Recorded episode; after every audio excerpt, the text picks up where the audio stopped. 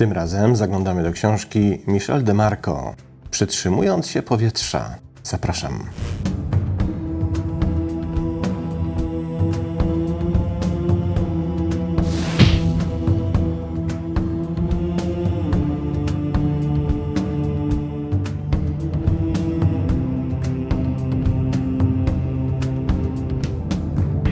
Jednak tym razem, zanim przejdziemy do lektury książki, mam chyba dla nas wszystkich bardzo dobrą i sympatyczną wiadomość. Otóż skontaktowało się ze mną wydawnictwo Biały Wiatr w osobie pani Ewy Giurkowicz. Serdecznie pani Ewo pozdrawiam. Z następującą informacją. Oto ukazała się książka w języku polskim z odcinka 114 którym to odcinku omawialiśmy książkę Beverly Angel Nice Girl Syndrome, wzbudziła Wasze spore zainteresowanie, sądząc po ilości odświetleń oraz komentarzy. Opowiadaliśmy o tej książce w listopadzie 2022 roku i oto mamy tę książkę na rynku polskim, przygotowaną przez wydawnictwo Biały Wiatr. Trzymam dwie książki, a nie jedną. Dlaczego? Dlatego, że jak się dowiedziałem, w wydawnictwie tak naprawdę spodobały się obydwie okładki i ponieważ nie byli w stanie zrezygnować z żadnej z nich, świetnie wydali książkę, tę samą, w dwóch różnych, naprawdę przepięknych okładkach. A zatem gorąco zachęcam do lektury jej w języku polskim. W opisie tego filmu znajdziecie bezpośredniego linka do możliwości jej zakupu. A tak przy okazji, wąchacie nowe książki, jak przychodzą z wydawnictwa? Ja zawsze to robię. Podobnoż ludzie dzielą się na tych, którzy wąchają książki i którzy tego nie czynią. Ja należę do tej pierwszej grupy i pomyślałem sobie, że z wąchaniem książek nowych jest jak z wąchaniem kwiatka. Ktoś ci daje kwiatek, nie wiem, kupujesz, zrywasz na łące, czy też przechodzisz się przez rozarium. To niepowąchanie kwiatka byłoby ujmą dla kwiatka i dlatego właśnie wąchamy nowe książki. To bardzo przyjemny zapach. Także jeszcze raz serdecznie Zachęcam do lektury tej książki w języku polskim, a wydawnictwo Biały Wiatr polecam, bo nie dość, że oglądają ten kanał, to jeszcze wydają fantastyczne rzeczy i warto się im przyjrzeć bliżej. Dobrze, drodzy Państwo, tym razem przed nami książka Michel de Marco. Kim jest autorka? Doktor Michel de Marco jest wielokrotnie nagradzaną autorką specjalizującą się w dziedzinie psychologii, traumy, zdrowia i duchowości. Jest także terapeutką, etyczką kliniczną i badaczką, która ostatnie dwie dekady spędziła na badaniu traumy, w szczególności urazów moralnych, a także odporności. Jest jedną z najwyżej cenionych autorek magazynu Medium zajmującym się zdrowiem psychicznym. Teksty pani doktor ukazywały się w publikacjach krajowych i międzynarodowych i tu jest oczywiście cała lista. Następna lista to jest lista mediów, telewizji i tak dalej, gdzie występowała pani doktor ze swoimi wypowiedziami na temat traum. Wykładała literaturę faktu i transformacji konfliktów w Kalifornijskim Instytucie Studiów Integralnych, gdzie jest także wiceprezesem tegoż instytutu. Badania dr DeMarco obejmują dziedziny urazów moralnych, psychologii traumy, neuronauki, terapii somatycznych i kreatywnych, a także duchowości. Zastanawiałem się, jak przetłumaczyć ten tytuł Holding on to Air i zdecydowałem się na przytrzymując się powietrza, bo chyba kiedyś, pamiętam z młodości, było takie powiedzenie, jak się nie masz czego przytrzymać, to po prostu chwyć się powietrza, czyli tak naprawdę samego siebie. Nic nie jest ci dostępne, jakaś poręcz czy cokolwiek innego, co pozwoliło by ci stanąć na nogach, kiedy się zachwiejesz. Tym czymś jesteś wyłącznie sam, czyli to metaforyczne powietrze, które cię otacza. Pierwszy fragment. Prace nad tą książką trwały długo, a konkretnie dwie dekady, kiedy to studiowałam światową religię i filozofię, kulturę porównawczą, konflikty, psychologię i terapię relacyjną. Celem było rzucenie światła na podwójną naturę straty, stojącą za nią naukę i sztukę jej przekształcania.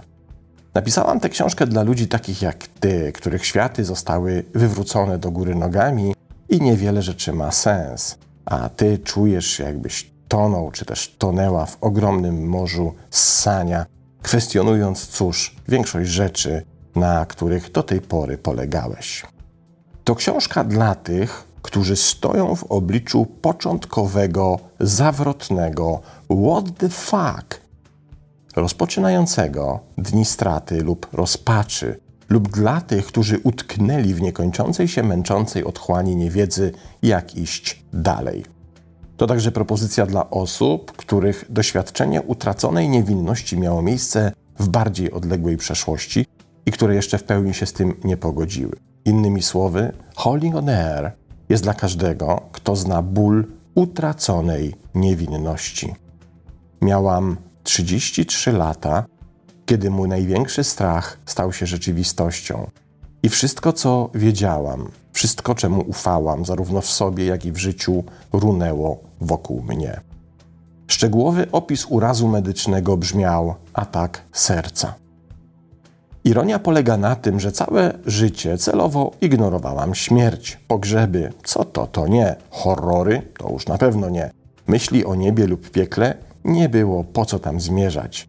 Przez kilka lat, gdy byłam młoda, nawet breaking news kazały mi uciekać przed telewizorem do prywatnego bunkra pod schodami, gdzie kilka ulubionych książek, trochę przekąsek i latarka mogły mnie zawieść do myślenia, że wszystko będzie dobrze.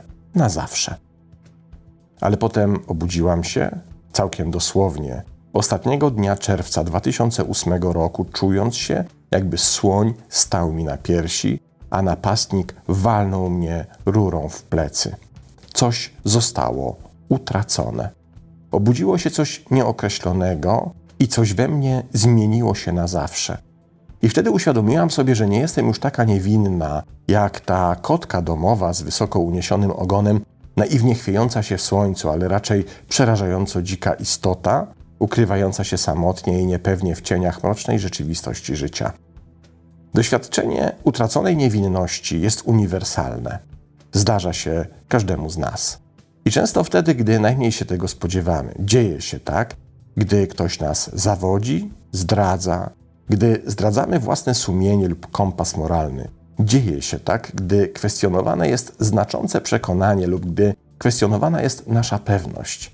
Dzieje się tak, gdy tracimy ukochaną osobę na skutek śmierci lub zakończenia ważnego związku.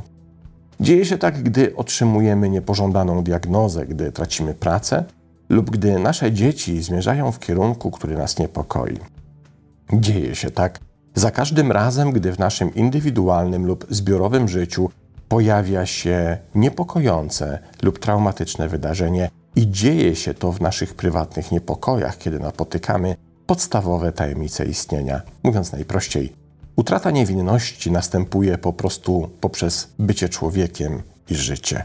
W rzeczywistości jest to cena, jaką za to życie płacimy. O czym jest książka i przekaz dr Michel de Marco? To jest dla mnie fascynujące odkrycie i sięgnąłem po tę książkę głównie dzięki niemu. A książka jest nowiutka, bo miała swoją premierę zaledwie miesiąc temu, w styczniu 2024 roku. Otóż dr Michel de Marco, badając traumę, ukuła termin utrata niewinności. To jest niezwykle ważna obserwacja i dotyczy, myślę, życia wielu osób. Która to obserwacja pokazuje, że przychodzi w życiu taki moment, w którym stajemy wobec czegoś, czego się nie spodziewaliśmy, co nigdy się nam nie miało trafić. Oczywiście słyszymy o takich rzeczach z telewizji, z mediów, komuś się przytrafia trauma, katastrofa itd., tak ale nam przecież nie.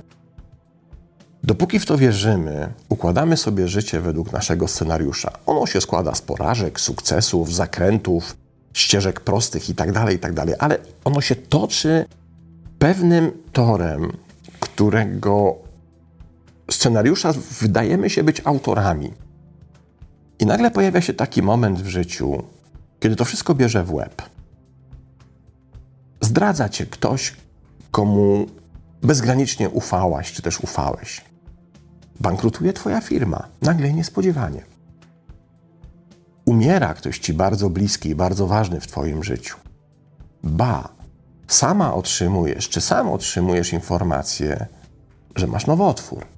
I to już w takim stadium, w którym zaczyna być bardzo groźnie.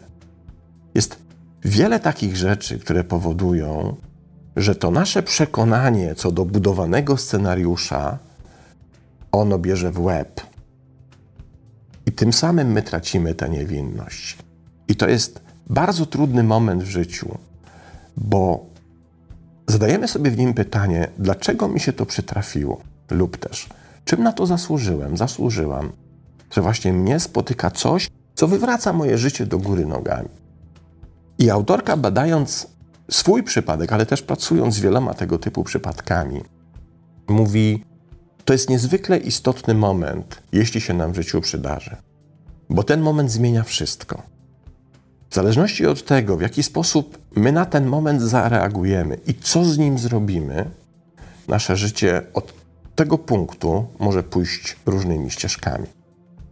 Możemy się pogrążyć w rozpaczy i spędzić te życie na tym, że do końca swoich dni będziemy oglądali fotografie z tego poprzedniego niewinnego okresu, wspominając, jak wtedy było cudownie, jak wtedy było fajnie, jak to się wszystko zapowiadało dobrze, jak mieliśmy być świetni, szczęśliwi i spełnieni. I będziemy się pogrążać w tej rozpaczy i pogrążać w tym rozpamiętywaniu utraconej niewinności. Albo też dochodzimy do wniosku, że utracić niewinność da się tylko raz.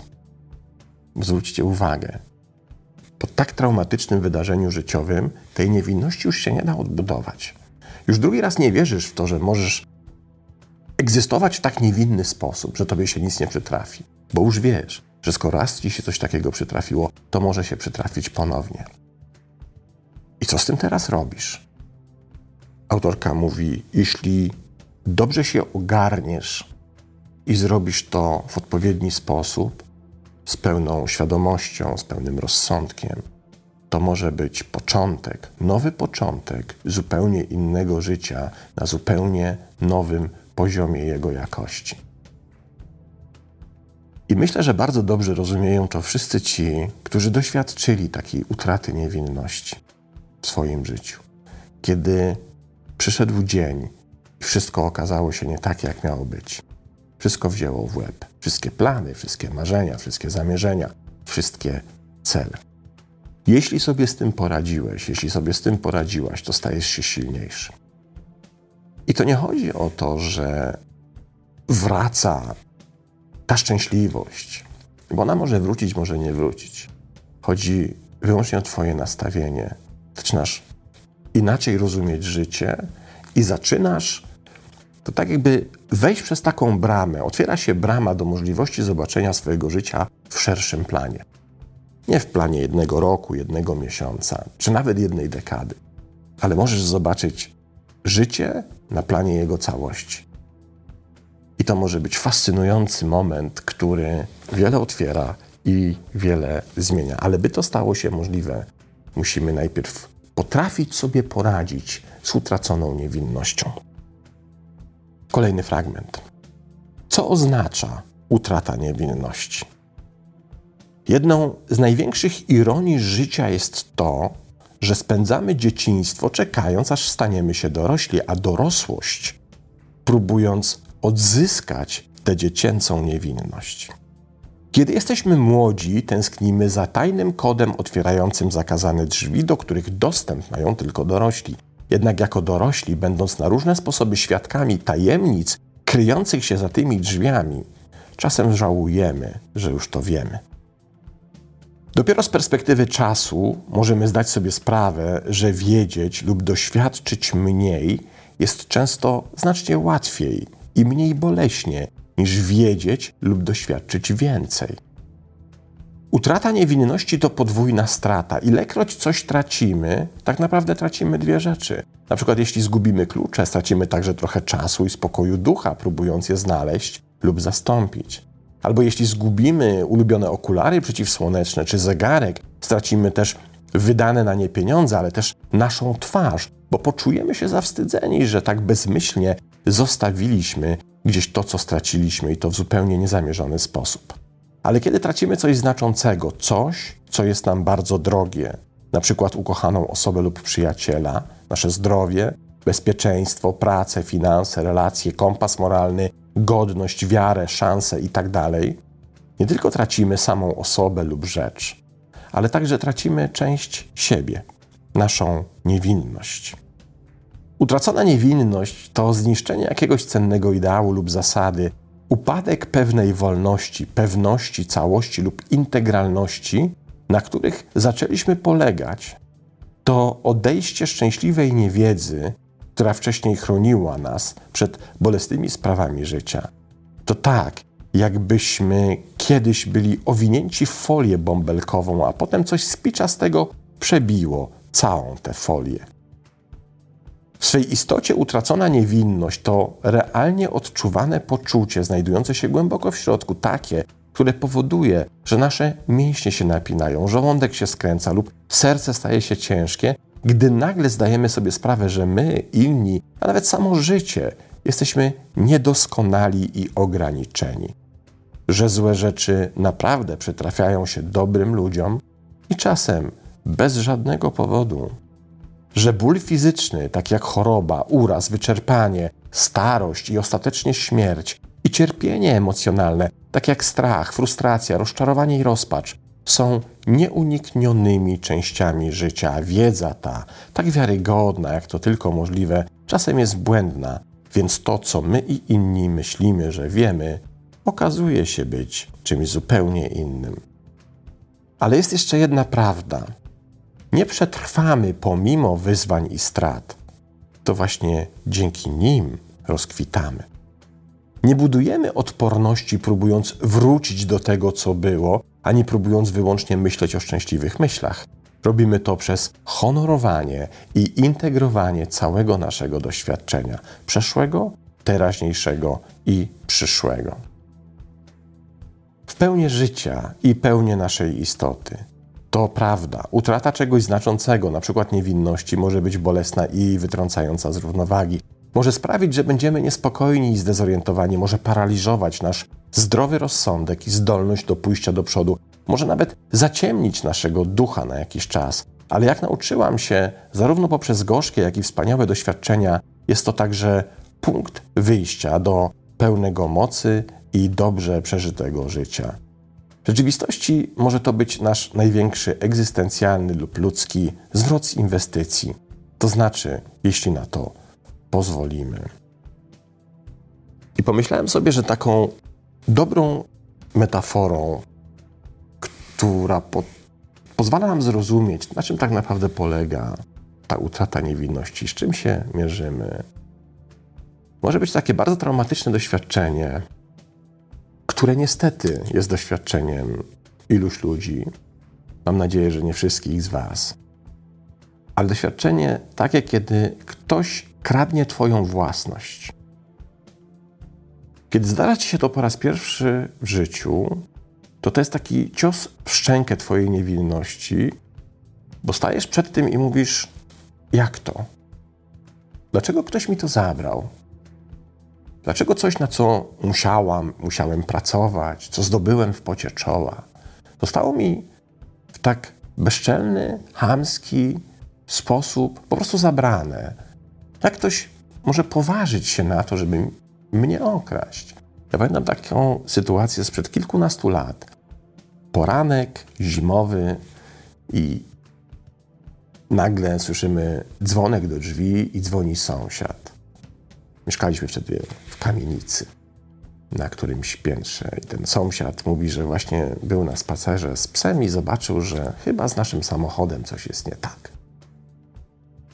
Brałem się jak najszybciej to było możliwe, zbiegłem na dół zobaczyć, co z tym samochodem. I wyobraźcie sobie, że w nocy ktoś włamał się do samochodu, odłączył akumulator po to, żeby alarm mu nie przeszkadzał w tym niecnym procederze, po czym ukradł z tego samochodu wszystkie szyby. Po prostu. Widocznie, nie wiem, ktoś miał ten sam model, tę samą markę, brakowało mu szyb i zlecił złodziejowi, żeby takie szyby skądś skołował. No i złodziej zobaczył pod naszym domem samochód, ten sam model, ten sam rocznik, ta sama marka, dobre szyby. Okej, okay, no to kroimy w nocy szyby.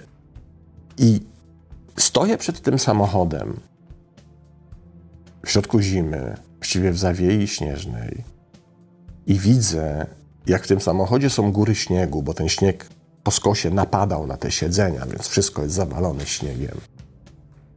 I to jest taki moment, w którym człowiek zadaje sobie pytanie, dlaczego taka niesprawiedliwość w ogóle istnieje? Dlaczego coś takiego się może w ogóle wydarzyć? Ja wiem, że to jest tylko samochód, ja wiem, że to jest tylko materia, ja wiem, że to jest rzecz, którą można sobie odkupić. Ale poczucie właśnie tej utraconej niewinności, to nie wiem, że było mi przykro, to jest fraza, która niespecjalnie dobrze opisuje ten stan. Bo to nawet nie jest człowiekowi przykro, jest człowiek zdruzgotany tym, że po prostu ktoś może zrobić coś takiego.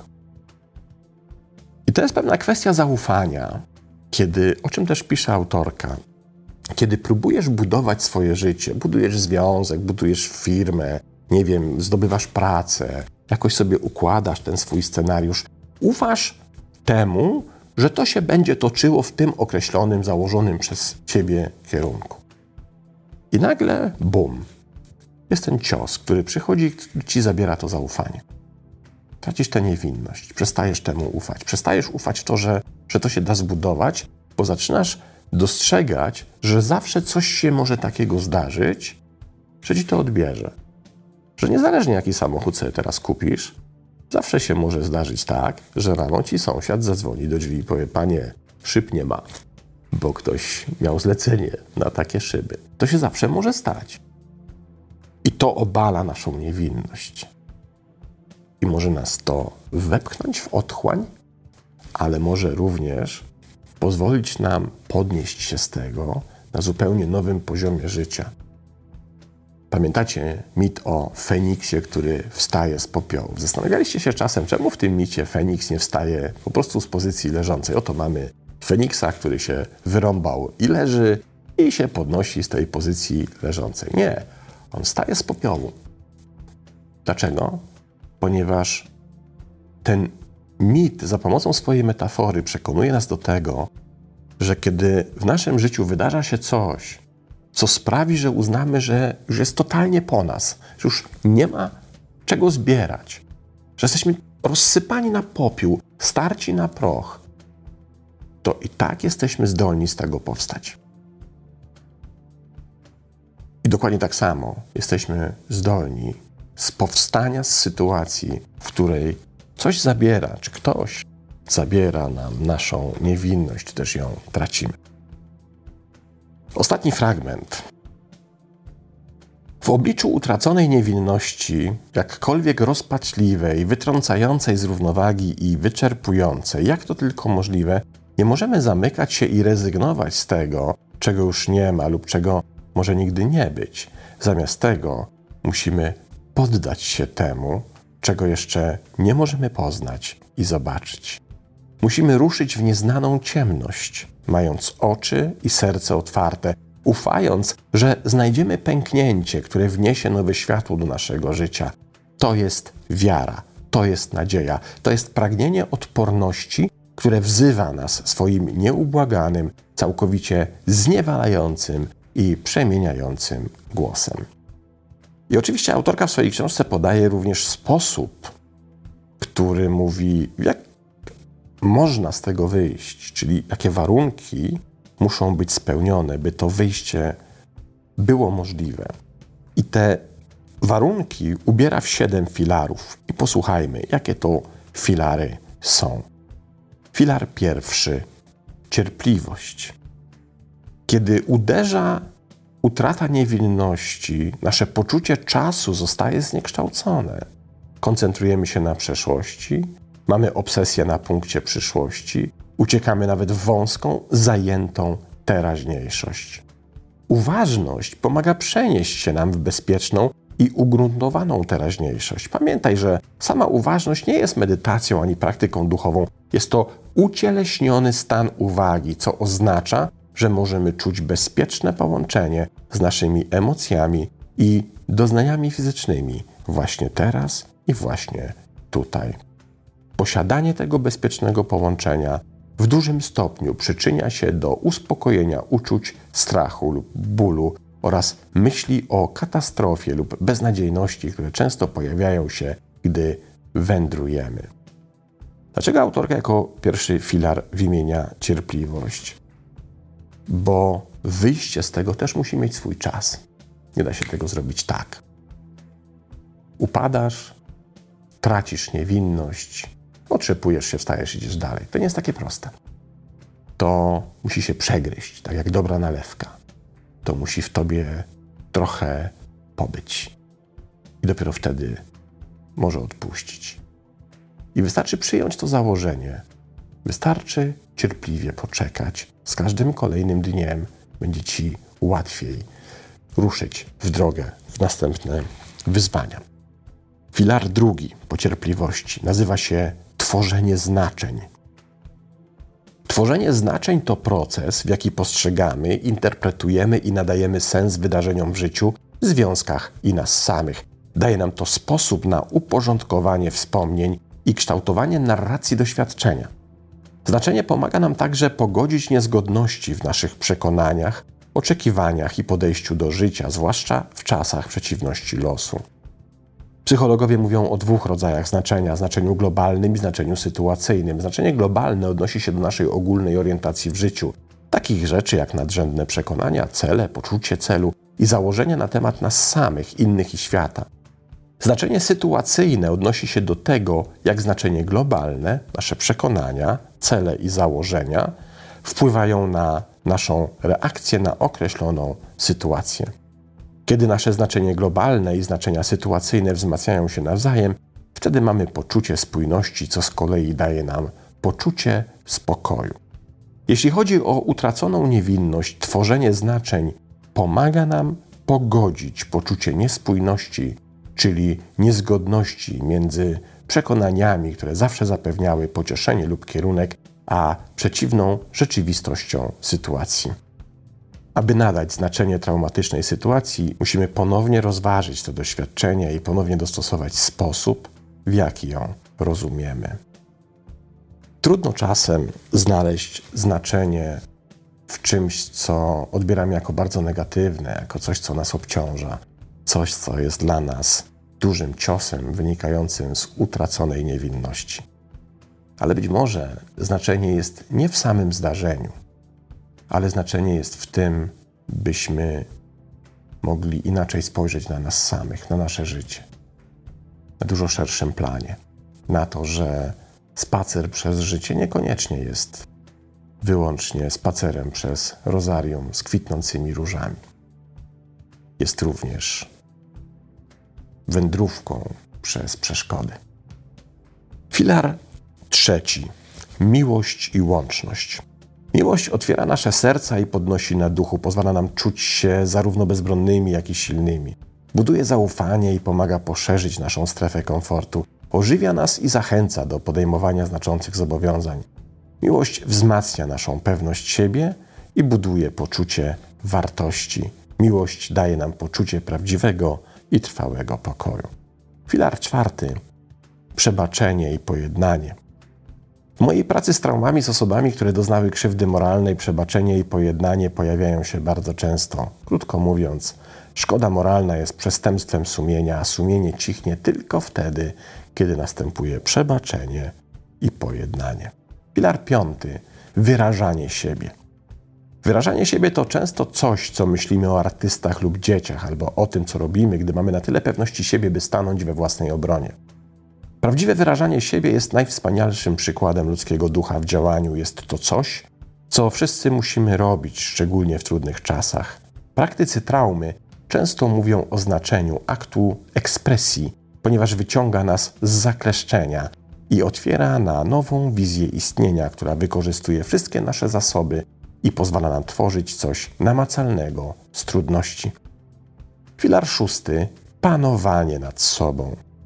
Panowanie nad sobą to skupiona na teraźniejszości świadomość, że zawsze możemy panować nad sobą ciałem, umysłem i duchem, nawet jeśli akceptujemy fakt, że możemy nie być w stanie kontrolować wszystkich sytuacji i wyników. Chodzi o to, żeby nauczyć się dobrze walczyć, będąc świadomymi naszych uczuć, myśli i czynów, abyśmy w każdej chwili, bez względu na to, jak trudnej, mogli dokonać świadomego wyboru, aby kierować się własnym zdrowym rozsądkiem i kompasem moralnym. I filar siódmy równowaga dynamiczna. Pośród niepewnej ciemności musimy stać się drzewem na wietrze, uginającym się pod jego potęgą lub łodzią w nurcie płynącą po wezbranej powodzi, jak mówią nam starożytni Egipcjanie, dostosowując się spokojem i pewnością poprzez zmieniające się sytuacje. Nazywam to działającą dynamiczną równowagą, ponieważ sama równowaga jest mitem. Nic w życiu nie może pozostać całkowicie spokojne, z wyjątkiem tego, co jest martwe, zupełnie martwe. W obliczu przeciwności losu, zastój, który nie porusza się wraz z siłami, będzie śmiercią Twojego ducha. Poruszanie się z siłami nie oznacza mówienia apatycznie lub z rezygnacją, tak, w porządku, cokolwiek się stanie. Oznacza znalezienie stabilności pośród chaosu lub zmiany przez powiedzenie: Wszystko w porządku, niech przyjdzie, co może przyjść. Równowaga dynamiczna nawiązuje do koncepcji poddania się. Nie zawsze wiemy, co i kiedy, nie zawsze wiemy, jak i dlaczego, nie wiemy, co przyniesie przyszłość. Nawet eksperci nie zawsze są w stanie udzielić odpowiedzi, których pragniemy. Musimy jednak żyć i żyć dobrze. I na koniec wybrałem takie krótkie podsumowanie autorki, która oczywiście ona rozbija na kilka kolejnych rozdziałów. Mówi o tym, że tak naprawdę należy uczcić przeszłość, przekształcać teraźniejszość, ale też tworzyć nową historię na przyszłość. A wybrałem taki krótki cytacik, który chyba bardzo wiele mówi. Przez wieki ludzie, łącznie ze mną, zastanawiali się, co to znaczy prowadzić dobre życie. Najgłębsza reakcja, jaka przychodzi mi na myśl, sprowadza się do jednego słowa hinini, hebrajskiego słowa, które zasadniczo oznacza jestem tutaj i jestem gotowy. Jak powiedział mi kiedyś mój przyjaciel i rabin, powiedzenie Chinini sygnalizuje moment, w którym sytuujemy naszą historię życia w jej najszerszej perspektywie przeszłości, teraźniejszości i przyszłości. W ten sposób Chinini jest definicją posiadania spójnego poczucia czasu. Robimy to nie tylko z bierną świadomością, ale z aktywnym zaangażowaniem. Chinini ucieleśnia otwarty umysł, chętne ciało i zaangażowanego ducha, nawet w obliczu niepewności nicości. To słowo oznacza światło, którego nie można zgasić, którego nie może zagłuszyć żadna ciemność. Nieważne jak czarna czy jasna jest godzina, nieważne jak beznadziejnie się czujemy. Przez jakiś czas możemy drżeć i wahać się i wątpić, ale ostatecznie jesteśmy zakorzenieni, niezachwiani i pewni naszego prawdziwego domu, naszego światła. Książka dr Michel Demarco, Trzymając się powietrza z stycznia 2024 roku. Bardzo, bardzo polecam jej lekturę. I to tyle. Do następnego razu.